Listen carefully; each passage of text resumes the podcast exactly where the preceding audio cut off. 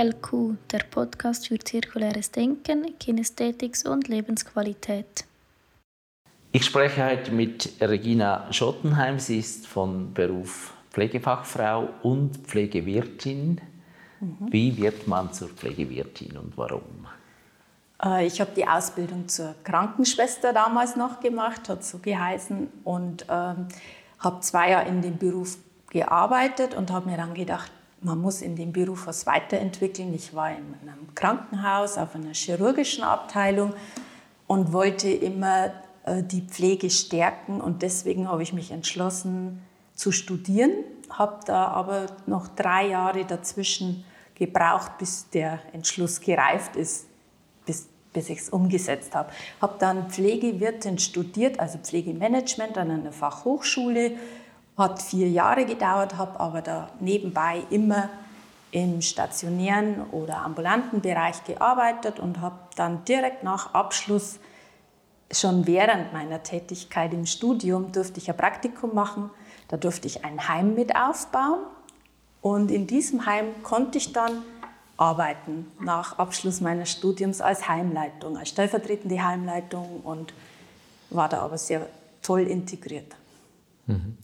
Das heißt, du hast die Pflege als Beruf mitgebracht und die Führungsausbildung gemacht dazu. Ganz genau, einfach damit ich die Möglichkeit habe, was umzusetzen, was ich dachte, was für die Pflege förderlich ist. Und jetzt arbeitest du als?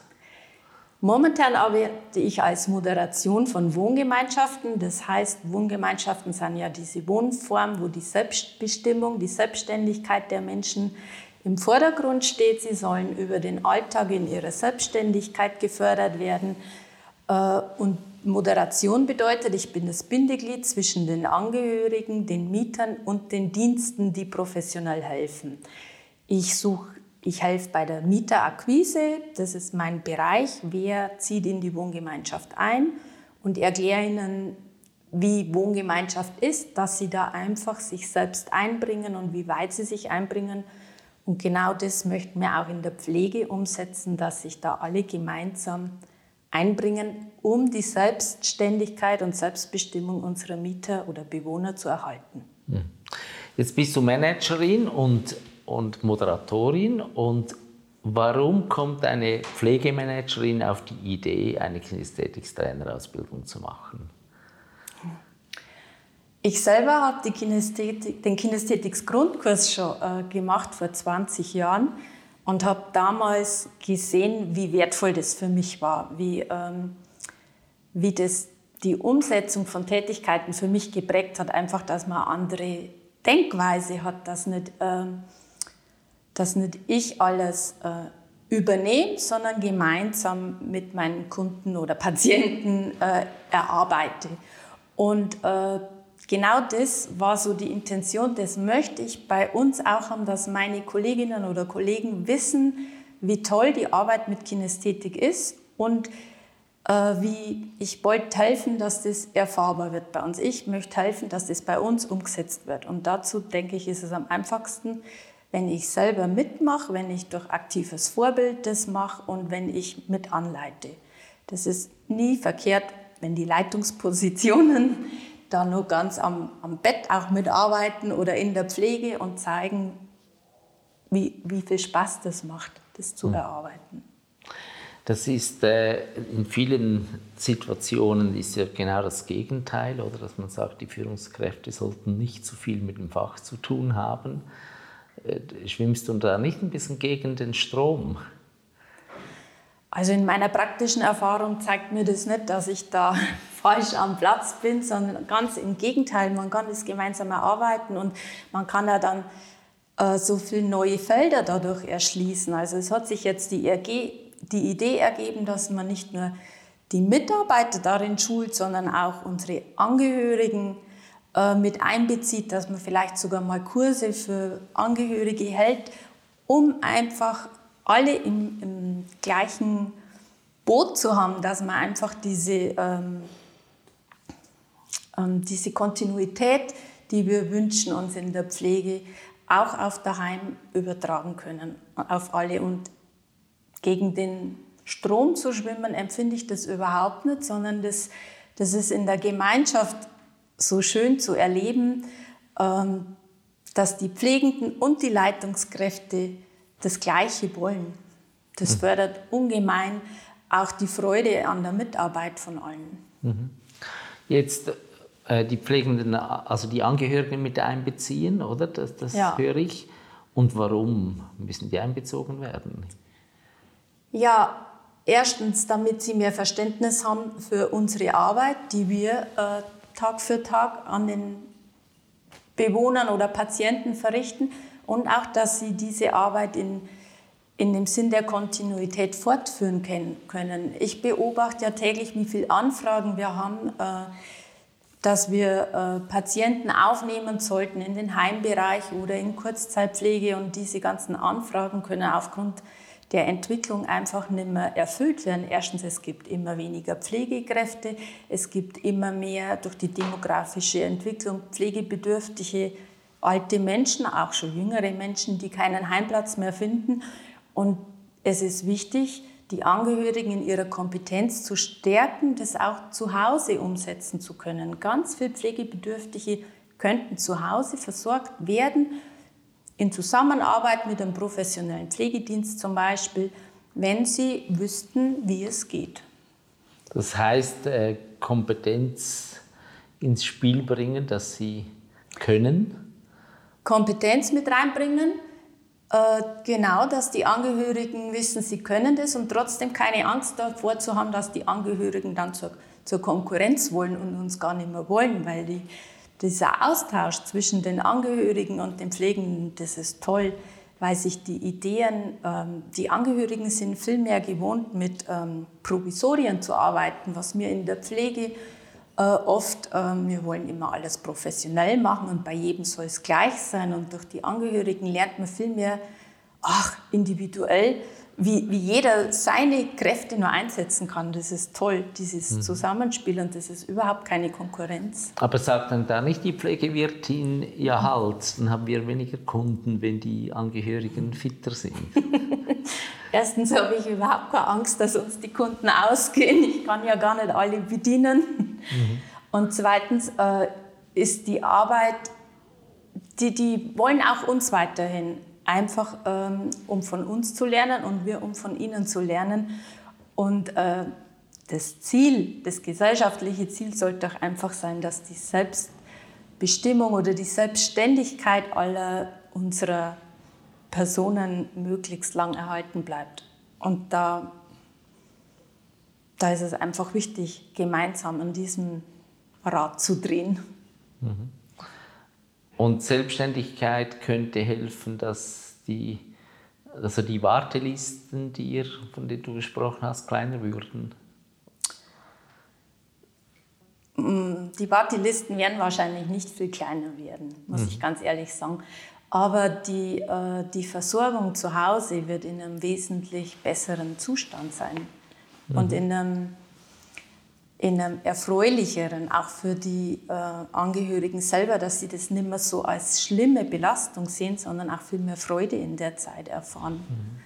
Also Lebensqualität für die Angehörigen und für den Gepflegten. Und auf jeden Fall Lebensqualität und Selbstständigkeit nur in gewissem Maße. Wie sieht es dann bei den Mitarbeitern aus?